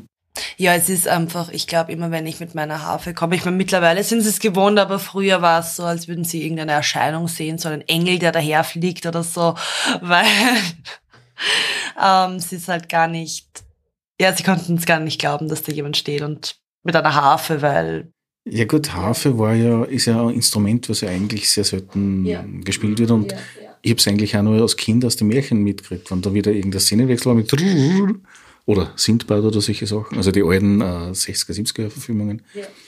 Da wurde das nur als Stilmittel eingesetzt. Sonst nicht. ist, ich selbst kenne auch eigentlich sehr wenige Leute, die Harfe spielen. Und es ist so ein bisschen so ein ja, Fantasy-Instrument, habe ich so den Eindruck, was natürlich ähm, für meinen Elfenruf da, da sehr dazu beiträgt, was ich gut finde. Und wie ist dann das Klavier dazugekommen oder das gibt schon länger wahrscheinlich? Mm, Das Klavier gibt schon länger tatsächlich. Also das habe ich damals, ich war mal im Gymnasium nach der Hauptschule, das ist ja vor, wann war ich? Keine Ahnung, 13 Jahren. Äh, da musste man, ähm, da war ich im Musikzweig und da musste man ein äh, Instrument lernen. Da wollte ich ursprünglich Gesang machen, dafür wurde ich aber nicht aufgenommen. Äh, deswegen habe ich mich dann für Klavier entschieden. Und Gesang habe ich dann an der Musikschule nebenbei gemacht. Mhm. Das heißt, du bist da fast der fertige Konzertpianist. auch beim Klavier war es immer mal wieder und immer mal wieder nicht, ähm, auch so ein On-Off-Ding. Aber prinzipiell, wenn ich üben, regelmäßiger üben würde, könnte ich sicher schon auch schwierigere Sachen machen, ja. Also wenn ich mich wo reinfuchsen würde in ein Lied, ähm, ähm, ähm, geht da sicher einiges. Ja, doch schon. Und du bist nicht musikalisch in der Richtung. Ich habe das musikalische Talent von einem schlechten Volksmusiker, Andreas Gabalier oder so. War nicht damit jetzt irgendwann auf die Füße getreten bin, zu Recht. Aber nein, ich bin witzigerweise die einzigen musikalischen Berührungspunkte, die ich habe. Ich habe früher mit einem Freund auf der Wii Guitar Hero gespielt. Hat mit Musik nicht viel zum tun. Äh, mehr als was du glaubst sogar. Ja, aber witzigerweise, die, er ist Musiker und er spielt eine Gitarre.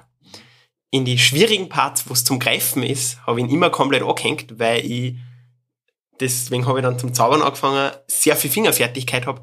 Aber wenn ein Stück war, wo man einfach nur einen Takt halten muss, Fehler, Fehler, schlecht, nicht gut gemacht, Fehler, Fehler. Ich kann ums Verrecken keinen Takt halten. Kann ich nicht. Also Rhythmusgefühl wie Mhm. irgendwas. Ja, ich war unglaublich gern musikalisch. Ich kann 100 Millionen Songtexte auswendig. Ich sing bei jedem Scheißlied mit. Das klingt halt, wie wenn irgendwer angeschlacht wird. Und auch wenn ich nicht Death Metal höre, was ich eigentlich nie tue, also es klingt immer furchtbar. Ich habe leider null musikalisches Talent. Es war das, wenn so eine klassische Frage kommt, so wenn du ein Ding an dir ändern könntest, was wäre es? Ich würde mir wünschen, dass ich einfach musikalisches Talent hätte. Ich habe auch nicht nur kein Rhythmusgefühl, ich kann mir auch keine Tonabfolgen merken. Also, wenn äh, ein Lied gespielt wird, das ich schon hundertmal gehört habe, ich kenn's wenn der Gesang einsetzt, weil ich meinen Text merke, aber ich kann mir keine Rhythmen merken. Keine Chance. Das heißt, Simon Says funktioniert bei dir nicht. Also dieses Dü, Dü, Dü. Nein, keine Chance. Merkt man keine Rhythmen. Geht nicht. Kann ich nicht. Weiß ich nicht. Ist eigentlich ein kognitives Training nur so nebenbei. Das kann sicher, ich, ich, Also wenn wer, einen- ohne Schmäh, also wenn wer einen Schlaganfall gehabt hat oder ähnliches, genau solche Sachen nutzt du für kognitive Trainings. Aber wenn du dort jetzt schon durchfährst, noch einen Schlaganfall erst nein, recht. ich, ich glaube, ich konnte sicher lernen, dass ich es erwähnen konnte, aber ich weiß, wenn ich sowas mache, dann will ich es wirklich gescheit machen und da weiß ich, dass mir das Talent fehlt und dann habe ich gesagt, dann mache ich lieber irgendwas anderes, wo ich das Niveau, mit dem ich selber zufrieden war, erreichen könnte. Ja, schräg. Okay, also wir haben im Vorgespräch nicht drüber geredet und äh, ich habe ein bisschen gerätselt, ähm, aber ich gehe davon aus, es ist jetzt nicht über das Rollenspiel zusammengekommen, sondern eher über das WGT oder ähnliches. Korrekt. Ja. Also beim Fortgehen der schwarzen Szene in Wien haben wir uns kennengelernt. Was man, muss man dazu sagen, sie Niederösterreicherin, ich Oberösterreicher. Und das war ganz amüsant, weil ich bin halt da Wels Wien doch ein bisschen weiter weg ist, selten in Wien unterwegs. Und da ich jahrelang in der Justiz gearbeitet hat, hab, haben wir auch die Medientechnik österreichweit gemacht für Justizveranstaltungen. Und einmal im Jahr im Februar ist immer der Juristenball in der Hofburg, also ganz wichtig. Da kämen Justizminister, die ganzen Wichtigen marschieren alle ein. Furchtbare Schickimicki-Veranstaltung. Das Glasl Sekt kostet, glaube ich, 14 Euro. Wahnsinn. Eine Veranstaltung, die ich persönlich nie besuchen würde, aber wir haben halt dort gearbeitet, weil wir die ganze Medientechnik gemacht hat, haben. Und das, da waren wir bis, da war die Mitternachtsquadrille, die haben wir dann noch gefilmt und alles. Und so um eins war Schluss. Dann haben wir alles zusammengepackt und sind gegangen und dann war es so Tradition, dass ich mit meinen Kollegen dann noch irgendwo in der Nähe vom Hotel in irgendein Eispub oder irgendwas gegangen ist und dann haben wir uns noch ordentlich die Bieren weggeschickt. Haben um sechs wieder auf müssen, weil wir dann in der Hofburg wieder alles abbauen haben müssen. Und ich habe jedes Jahr durchgemacht. und das war so, da waren wir dann bis drei fort. Meine Kollegen sind dann alle ins Hotelzimmer und ich habe gesagt, was tue ich jetzt noch drei Stunden? Und habe gewusst, das ist im Weberknecht eine Kaffeeveranstaltung habe mich ins Taxi gesetzt, bin dann noch in Wien mit dem Taxi um drei in der Früh zum Weberknecht mit einem ziemlichen Vollrausch gefahren. Das ist gefährlich, weil du bist gleich mal viel mit teurer. Ja, aber keine Ahnung, weiß ich nicht mehr. Und dann bin ich halt in den Weberknecht gegangen und da haben wir uns dann kennengelernt. Das Rest ist Geschichte. Rest ist Geschichte, genau. Wie lange seid ihr jetzt zusammen? Seit zwei, Fünf Jahre. 17. Ja, wir hatten vor kurzem äh, unseren, am 6. Ja, Mai äh, hatten wir unseren fünften Jahrestag. Und verheiratet, ähm, heuer im Juli haben wir unseren dritten Hochzeitstag. Genau, also noch genau, zusammen seit fünf Jahren und verheiratet seit nicht ganz drei Jahren. Und man merkt immer, sie muss auch immer überlegen, also ich brauche mir nicht schlecht fühlen, wenn ich die Daten nicht weiß, weil, Es ist die Frage, wie es in 20 Jahren ausschauen wird. ja, dann wissen wir es beide nicht mehr. Ist auch. Habt ihr sonst noch irgendwelche eigenartigen Hobbys oder ähnliches? Ganz bestimmt, lass mich mal kurz nachdenken. Ja, also ich sage jetzt einmal nicht Dominion, ich hab da, da nicht alle davon daheim, ich hab da nur zwei Schachteln. Alle, die es gibt, ich habe Ich sogar eine Zeit Dominion online gespielt, also ich bin wirklich, ich habe sogar, wie wir noch die Nerdhöhle gehabt haben, das war so ein Blog von uns, den wir seit einem Jahr circa aufgegeben haben, habe ich regelmäßig Kartenanalysen geschrieben, wo ich wirklich, also ich bin bei dem Spiel der, der sich hinsetzt, statistischen Statistiken ausrechnet und schaut, was ist die bessere Strategie. Äh, also eines meiner Hobbys. Und schräge Hobbys bei mir Zauberei, wie ich heute schon mehrmals angeteasert habe, mache ich jetzt auch schon seit über zehn Jahren. Also auch schon ein paar kleine Auftritte gehabt in meinem Leben. Jetzt habe ich da jahrelang weniger da. Und jetzt haben wir einen YouTube-Channel gestartet. Da mache ich jetzt ganz, ganz brutal einfach Werbung. Der ist jetzt seit gestern online. Wir haben sie extra wegen dir geschaut, dass wir gestern noch online kriegen, dass wir heute sagen können, er ist schon online. Und das ist was, was ich seit Jahren machen will, aber ich bin halt eher die Rampensau, die vor der Kamera steht. Mich nervt dieses Editieren, kennst du eh alles. Schneiden, das ist, ich habe mir schon zehnmal angeschaut, aber mich nervt's immer. Und jetzt habe ich gesagt, ich mache nie einen Channel. Mein bester Freund, der will da jetzt aber voll rein und dem taugt das voll und der tigert sich da gerade voll rein. Das heißt, der filmt immer und ich mache quasi die Tricks, teilweise mit Live-Publikum, teilweise ohne.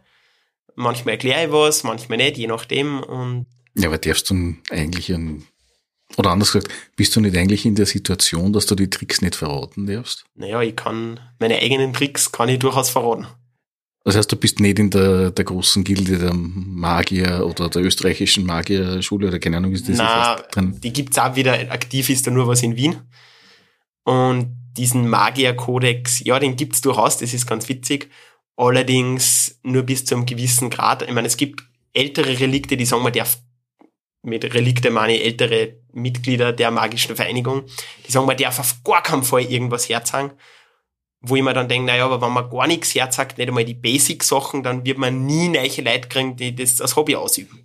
Und ich bin auch so dazu gekommen, ich habe da irgendwann, was weiß ich, wie war ich, 19, 20, keine Ahnung, ewig her, beim Fortgehen haben wir mal irgendwie, jeder kennt auch zwei Kartentricks, haben wir uns ein wenig was gesagt und dann habe ich einfach mal googelt und dann lernst du halt einmal die einfachen Sachen. Und ich sage immer, alles, was von mir ist, oder es gibt so, so einen großen Beginnerskurs auf Magic, das ist ein Buch, das kostet 15 Euro.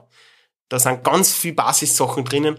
Alles, was da drin steht, habe ich kein Problem, dass ich verrate, weil die Hürde, dass man das irgendwo im Internet findet, die sind quasi nicht da. Und da denke ich mir jetzt gar nichts. Und wenn man nichts herzagt, dann wird es ja nie Nachschub geben. Also ich finde, es ist bei uns witzigerweise ein meiner Meinung nach wahnsinnig unterschätztes Hobby, das nur sehr altbacken daherkommt. Man hat so bei uns klassisch die Vorstellung, das ist halt der biedere Zauberer, der macht da halt mit seinen Ringen, wie man es kennt. Das ist weit weg von der modernen Magie. Die Amis sind uns bei dem weit voraus. Da gibt's auch viel mehr Magier, da ist ja beim Fortgehen, da gibt's immer wieder in die großen Städte Leute, die halt dann beim Fortgehen irgendwie coole Sachen machen. Und da wird es wieder schon viel mit Smartphones gemacht und wirklich mit modernen Hilfsmitteln und auch moderne Magie und das ist schon teilweise meiner Meinung nach echt cool, wenn man da irgendwas. Ja, aber das heißt, du machst, äh, du bist ja eher der klassische Kartentrickmensch und so weiter. Mm, Ich mache viel mit Karten, einfach weil ich immer gerne Beschäftigung mit den Händen habe, aber nicht nur. Ich mache auch teilweise Mentalsachen, Münzen, ganz andere Geschichten, je nachdem, worauf ich gerade Lust habe. Meistens eher ein bisschen humoristisch. Also ich mag, ich bin kein sehr ernster, seriöser Mensch. Drum hat es bei mir immer so ein bisschen diesen klassischen, ich bin ein totaler Hader-Fan, also diesen klassischen, trockenen, bösen Humor. Den lasse ich immer ein wenig mit einfließen in meine Performance. Hast du dir mal die Amis angeschaut, die so 15 Mal in 10 Sekunden das Gewand wechseln auf der Ja, Bühne? da gibt's ganz viel davon. Das ist Die Quick. Change. Ja. Ist, ja, man, bei manchen Sachen, du das anschaust, in groß, du wirst erschlagen wie bei jedem Ja. Kinofilm. Wenn du ein bisschen distanzierter, kleiner anschaust, Mhm. siehst du sofort, okay, da und da und da wird eingegriffen und dann merkst du es, dann ist der ganze Flair ein bisschen weg. Ja.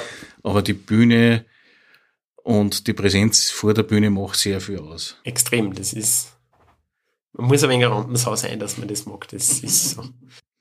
Gibt's irgendwas, wo du sagst, okay, das hättest gern äh, im Zuge von dem äh, Zauberer sein äh, realisiert? Nehmen YouTube-Channel so nach dem Motto, du willst was im Bundeskanzler bezaubern oder so? Na, das ist nicht, was ich jetzt tatsächlich vorhab. Einfach, was auch was ist, was ich schon seit Jahren vorhab, aber noch nie den Schritt gewagt habe. Ich will jetzt dann durchaus einmal ein paar bezahlte Shows geben. Also ich habe schon einige Shows gegeben, aber halt immer unbezahlt. Gaudi halber auch mal, da zum Beispiel vor Jahren hat, haben ein paar Freunde mit ihrer Band in Wien gespielt, haben so ein Konzert gemacht. Da habe ich während die Umbauphasen zaubert und so Geschichten. Aber halt immer Gaudi halber und ich würde das jetzt gern dann wirklich einmal ein wenig auf So der mietbare Zauberer für die Kindergeburtstage und Na, Kinder, ich mache ungern Kinderzauberei, okay. weil Kinderzauberei wieder ganz, ganz eigen ist, weil das ganz schräg waren. Menschen haben im Normalfall immer eine gewisse Denkweise, wie man gewisse Sachen hat. Das ist jetzt schwer, dass ich das in einem Podcast sage, das ist immer was, was man visuell sehen muss. Aber wenn ich eine gewisse Geste oder irgendwas mache, dann reagieren die Menschen so, weil sie es gewohnt sind und das nutzt die Zauberei sehr oft. Und Kinder haben das nicht so, die sind da noch nicht so konditioniert auf irgendwas.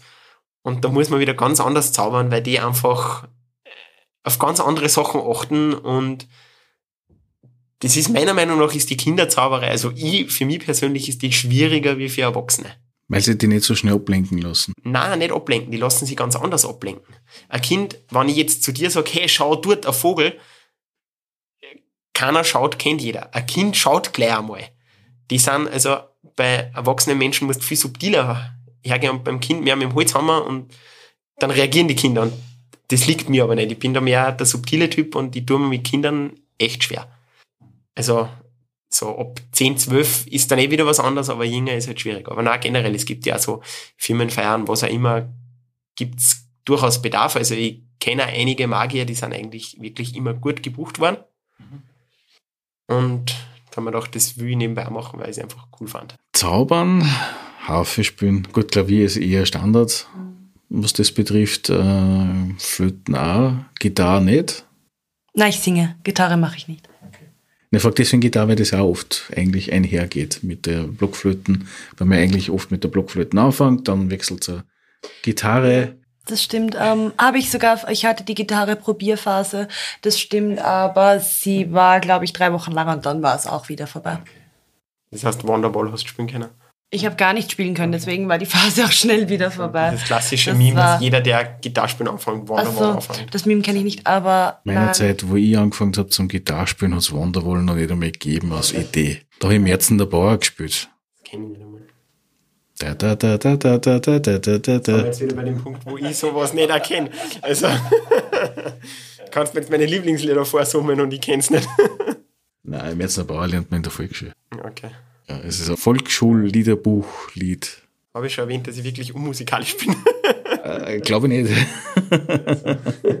du hast vorher erzählt, du hast oder ihr habt einen Blog einmal gehabt.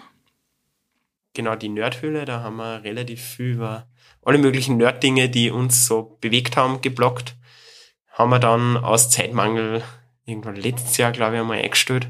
Hast aber, er ist noch verfügbar. Er ist noch verfügbar, ja. Aber das letzte Update, weiß ich nicht mehr wann Ich war. glaube, das ist sogar schon zwei Ah, oder Jahre zwei her. Jahre her, irgendwann über Corona haben wir da mal aufgehört. Einerseits, weil wir halt auch nicht mehr aussehen können, weil wir haben auch, wenn wir Fotos gemacht haben auf Märkte oder so, Festivals, haben wir dann Videos gemacht, so als ja unprofessionell Gaudi halber. Das heißt, das hat sich dann eher auf Instagram dann verlagert wahrscheinlich.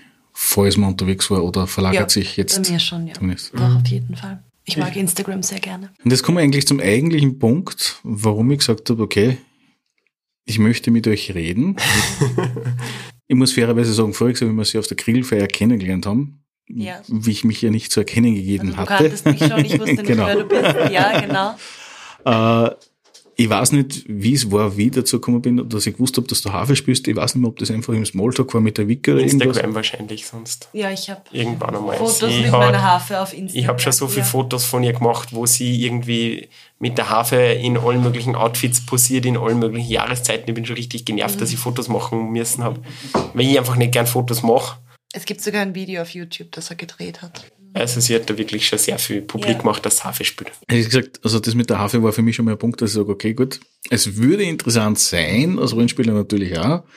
Und Harfe ist ein wunderschönes Instrument, nicht nur optisch, sondern auch akustisch. Ja. Und wie gesagt, wie der heute mitgeteilt habe, es gibt auch verrückte Damen und Herren auf der Welt, die dann noch Pedals dazu hängen, also sprich Reverbs und ähnliches. Da gibt's ganz böse Sachen, was er machen kann. Mich darfst du aber nicht anschauen. Ich bin bei dem Gespräch, wie du erl- Du kennst erwähnt hast, bin ich geistig schon ausgestiegen, weil Das sind diese Dinge, wo dann plötzlich alles verzehrt wird und umeinander halt und so weiter. cool. okay, ich, habe keine Ahnung, es klingt für mich, wie wenn du Spanisch redest. Also.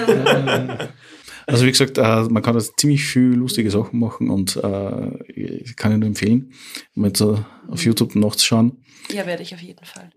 Und dann vor kurzem kriege ich dann plötzlich einen, einen Facebook-Hinweis mit, da gibt's jetzt was, was es macht. Und man dachte, okay, gut, klingt schon mal interessant. Gut, Firma gründen macht heutzutage gefühlt eh jeder Zweite. Dank Corona sowieso fast die mehreren noch mitunter. Aber ich habe dann gedacht, okay, ich als Drachentöter-Podcast muss auf alle Fälle die Netzdrachen interviewen, sonst habe ich mein Lebensziel verwirkt. Aber ich weiß nur, euch gibt's als Netzdrachen, es macht irgendwas online und das war's. Also da muss ich gleich mal ein Disclaimer vor für sämtliche meiner anwaltlichen Freunde, die das hören. Wenn ihr nach diesem Tag nichts mehr von mir hört, dann wurde ich vom Drachentöter getötet, der die Netzdrachen zur Strecke gebracht hat. Das müssen wir gleich mal vorne weghalten, damit wir das Wochenende überleben. äh, Die armen Netzdrachen sind auf jeden Fall in einer gewissen Gefahr, ja doch. definitiv. Äh, ja, warum Netzdrachen? Also was wir sind, sind eine Online-Marketing-Agentur. Mit Agentur ich uns zwar.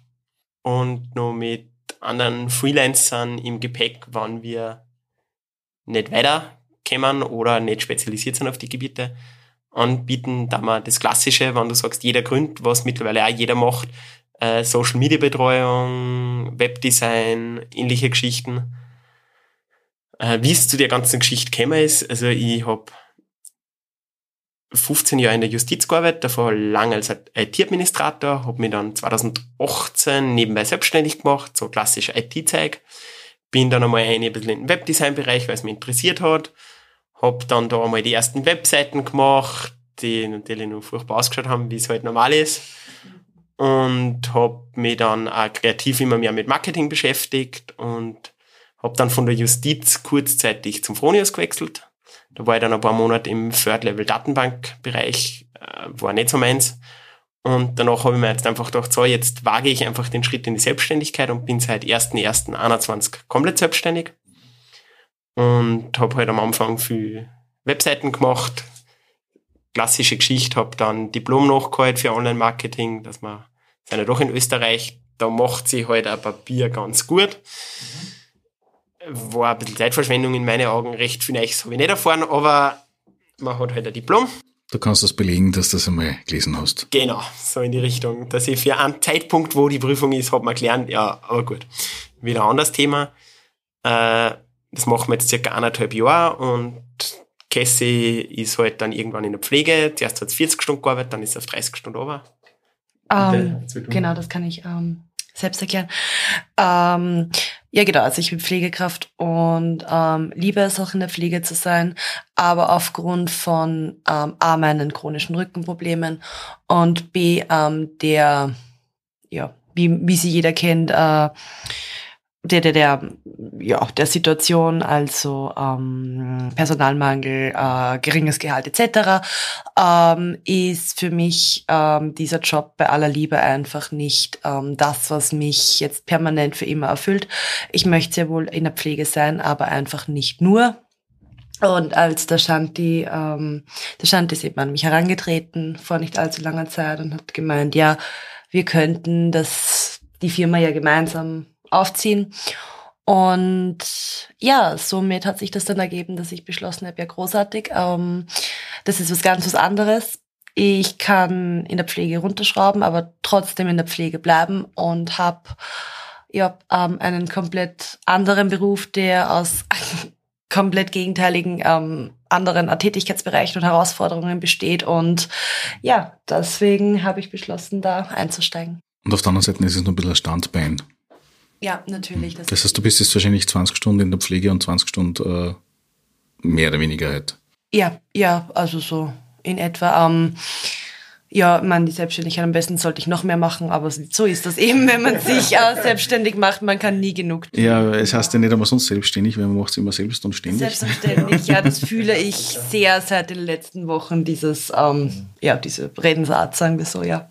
Genau, und weil man halt vorher, ich war halt als Freelancer quasi klassisch tätig. Und dann haben wir gesagt, gut, wenn wir es jetzt gemeinsam machen, dann stellen wir das jetzt einmal vom Branding her auf einen gemeinsamen Nenner. Und dann haben wir wirklich lange überlegt mit Namen und so. Wir wollten irgendwie einen Bezug zum Internet.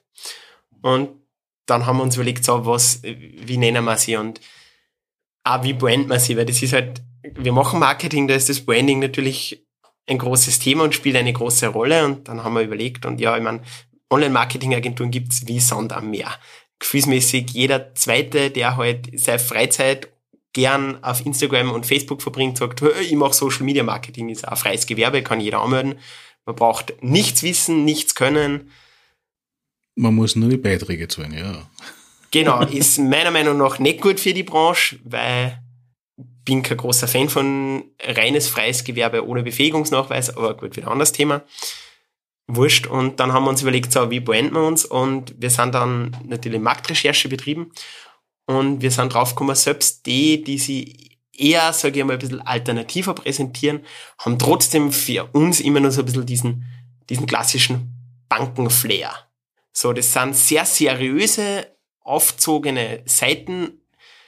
Du wirst es nicht glauben, ich glaube, über 50 Prozent der Homepages sitzen die Leute im Online-Marketing-Bereich witzigerweise, wenn ich wem anbiete, dass ich sage, ich mache Social Media Betreuung, auf Social Media sind alle per Du, da sieht sie die Leute nicht. Warum sieht sie die dann auf der Homepage? Und das ist immer so, so ein bisschen, ja, für mich persönlich nicht ansprechen. Und dann haben wir uns überlegt, so, wie setzen wir uns so klassisch von wem ab? Mit besserer Arbeit werden wir uns nicht ansetzen. Sicher, ich bin der Meinung, dass wir das gut machen, aber ich würde sagen, dass die meisten anderen Agenturen gut arbeiten kann ich natürlich nicht bewerten, aber im Zweifel für den Angeklagten, also gehen wir mal davon aus, dass sie ihre Arbeit gut machen.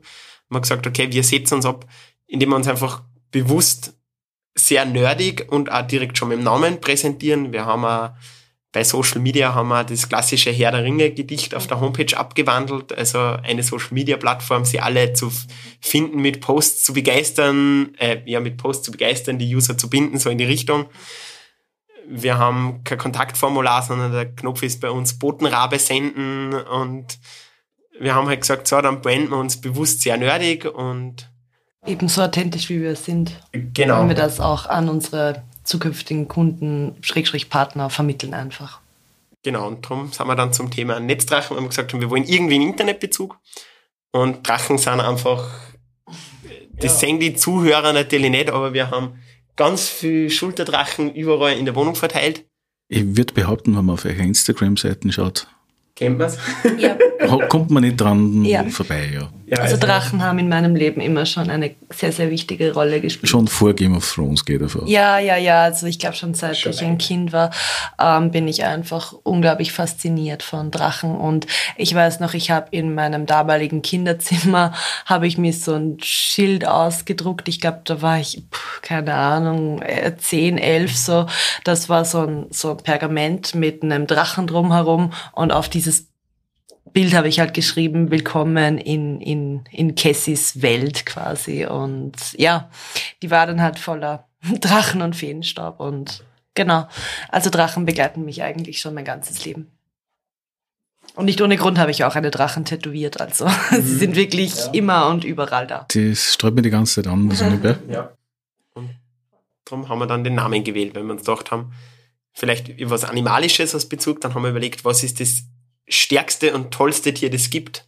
Ein Drache. Weil wer Löwe, wie langweilig ein Drache. Eindeutig. Ja, also ich hätte äh, das nebenbei wahrscheinlich, hätte es vor fünf Jahren gemacht oder so, wahrscheinlich ein Panda oder so das Thema. was auch immer, aber na, das war bei uns war es wahrscheinlich der Drache geworden. Und ich kenne, muss dazu sagen, ich kenne keinen einzigen Beleg dafür, dass ein Drache jemals einen direkten Kampf gegen ein anderes Tier verloren hätte. Das ist richtig, ja. Also eben, also eindeutig bewiesen, dass Drachen die tollsten Tiere sind, die es gibt. Ja. Und Platz zwei sind Erdmännchen. Muss man auch sagen. Nee, Ich kenne einige, die sagen Pandas. Ich Nein, nicht, Erdmännchen. aber Also- ich, ich bin für Drache-Löwe-Kombination, ja. Ich bin, ich bin immer der Meinung, jeder Mensch, der falsch liegt und jeder, der sagt, die zwei tollsten Tiere sind Pandas, liegt zwar falsch, aber das ist das gute Recht von jedem. Erdmännchen sind definitiv Platz zwei. Ja, das heißt Homepages bauen, Konzepte erarbeiten und so weiter.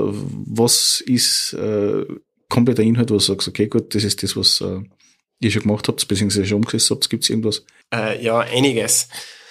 Äh, was haben wir umgesetzt? Relativ viel im Web Webseitenbereich. Äh, ich habe zum Beispiel letztes Jahr hat es ein sehr interessantes Projekt gegeben, da hat es vom Land Oberösterreich einen Wasserstoffbus durch Wels gegeben. Das war in die Medien, da habe ich zum Beispiel die Seiten gebaut letztes Jahr. Das war ein großes Projekt, da war eben Fronius involviert auch, weil die haben die Ladestationen gemacht, Solaris, die im Bus gestellt haben, das Land Oberösterreich über das Verkehrsreferent und da habe ich die Homepage gebaut. War eine ganz coole Geschichte, hat es dann so ein Bustagebuch gegeben. Mittlerweile muss ich dazu sagen, die Homepage ist zwar noch online, aber sie hat irgendwo einen Fehler drin. Und da das Projekt abgeschlossen ist, gibt es da nichts, dass ich den beheben. Ich habe mir gedacht, die werden wahrscheinlich einfach mal gar nicht halber beheben, weil Mhm. wenn man mal Ja, also ist- als Referenz, weil es ist ja dennoch äh, ja, Werbung. genau, und wenn man mal fad ist, werden ihn beheben, aber dabei war noch nicht die Zeit, dass ich da Bugfixen betreibe. Äh, was sind nur coole Projekte? Jetzt haben wir gerade für einen Immobilienmakler aus Deutschland haben wir Social Media Betreuung gemacht.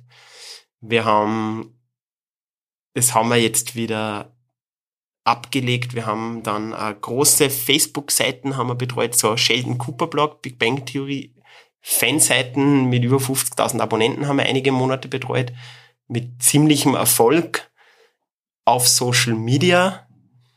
Also da war jetzt wie so, so dieses klassische Problem, dass wir zwar auf Social Media wahnsinnig erfolgreich waren mit unglaublichen Zugriffszahlen, aber das, der Hintergrund von dem Ganzen war, es war ein Blog mit Affiliate-Links und ähnliches und wir waren zwar auf Social Media wahnsinnig erfolgreich, allerdings haben wir es nicht geschafft, dass wir die Verkäufe an Affiliates steigern, was auch schwierig ist. Und dann haben wir mit dem Kunden gemeinsam die Analyse betrieben und gesagt, okay, es bringt nichts, dass man da noch viel Geld investiert, weil das, was sowas kostet, bringt den Mehrwert nicht, weil wir haben es zwar geschafft, dass wir natürlich die Big Bang Theory wieder in die Köpfe der Menschen rufen, aber da er ja nicht der Produzent der Serie war, sondern nur Affiliate-Fanprojekt, äh, ist das halt ein wenig füreinander gegangen und wir haben bis jetzt auch keine Möglichkeit gefunden und ich habe aber auch witzigerweise dann relativ viel recherchiert. Ich habe noch kein anderes Affiliate-Projekt gefunden, was mit einer Fanseite auf Facebook wirklich Geld verdient, weil abgesehen davon, dass man halt hin und wieder auf Facebook die Affiliate-Links posten kann, das geht, tut sich relativ wenig. Äh, ein weiteres Projekt, was jetzt gerade am Anstarten ist. Ähm, wir machen ähm, das Social Media Marketing für einen gemeinnützigen Verein ähm, für Menschen mit Beeinträchtigung hier in Wels. Äh, genau, weil ähm, das ist uns auch ganz wichtig, dass wir in die Sparte gehen, ähm, äh, eben puncto gemeinnützige Vereine Welche ist denn das Licht? aufatmen heißt der Antwerpen, Verein. okay. Ein relativ junger Ja, Verein. ich kenne ihn, ja. Genau. Und Das haben wir eher- ehrenamtlich übernommen, muss man dazu sagen, Genau. weil es ein gemeinnütziger Verein ist. Und genau, Vereine haben halt einfach kein, natürlich sehr wenig ähm, Kapital am Anfang und es ist uns dann auch wichtig, dass ähm, wir sie durch unsere Unterstützungen auch bekannter machen und sonst äh, könnten sie sich ja auch kein Social Media Marketing äh, insofern leisten und deswegen stehen wir da dahinter, dass sowas mehr publik wird.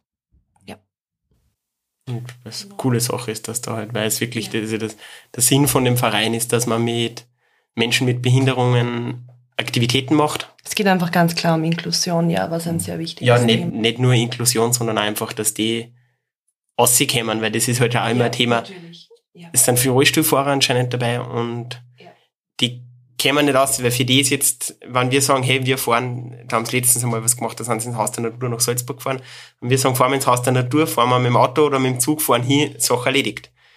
Das ist viel Organisationsaufwand und es gibt anscheinend nicht wirklich Vereine, die sowas machen. Dass man wirklich da in dem Bereich so wirklich mit die Leute was macht.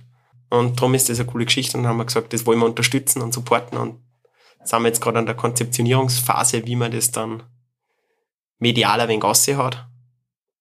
Wo würdet ihr euch in fünf oder zehn Jahren sehen? Also die berühmt-berüchtigte blöde Frage, die man nicht beantworten kann, schon gar nicht richtig. Ganz leicht zu beantworten sogar. Aber ich- das sollte ich zuerst. Ähm, ja, mach du zuerst. Also, ich glaube, ich verstoße jetzt gegen das ungeschriebene Gesetz der selbstständigen Unternehmer, weil das muss immer irgendwie sein, ja, ich möchte ein Riesenunternehmen haben. Na, de facto wollen wir das nicht. Unser Ziel von der Firma ist, wir wollen einige Kunden, Schrägstrich Partner, weil wir wollen eher wirklich langfristige Partner haben, die wir betreuen. Und wir wollen jetzt nicht unendlich viel Geld verdienen, sondern wir wollen wirklich genug Geld verdienen, damit wir sie schön unseren Lebensstandard leisten können. Der ist jetzt nicht der niedrigste, aber nicht der höchste. Wir möchten unsere Festivals, hin und wieder Urlaub, muss nicht so drin sein, aber diesen großen Traum von, wow, ich möchte ein Riesenunternehmen und Millionen haben mit einer Yacht, das haben wir beide eigentlich überhaupt nicht. Also es ist, das ist jetzt eigentlich sicher auch ein bisschen uncool, wenn man sagt, aber ich bin einfach da sehr ehrlicher Mensch. Ich, ich arbeite gern, also wir arbeiten beide gern, aber de facto ist auch so, Arbeit ist meines Erachtens nach Mittel zum Zweck. Wenn ich jetzt 100 Millionen Euro krieg, würde ich wahrscheinlich nicht mehr arbeiten. Wahrscheinlich, ich würde schon irgendwas machen, aber ich würde nur viel mehr in die kreative Richtung gehen, für die man halt kein Geld verdient. Ich würde vielleicht irgendwelche komplett durchgeknallten Sachen machen, ich würde wahrscheinlich ein paar Events organisieren, die kein Geld abwerfen. Eine Zauberschule gründen oder sowas. Zum Beispiel irgendwas, wo ich weiß, das, das wirft kein Geld ab, aber einfach weil es cool ist. Aber ich glaube, man muss schon so ehrlich sein, dass man sagt, Arbeit ist für manche Menschen sicher, aber für die meisten Menschen ein Mittel zum Zweck. Und so ist es auch für uns. Wir machen das, was wir machen, sehr gern. Wir machen es mit viel Liebe.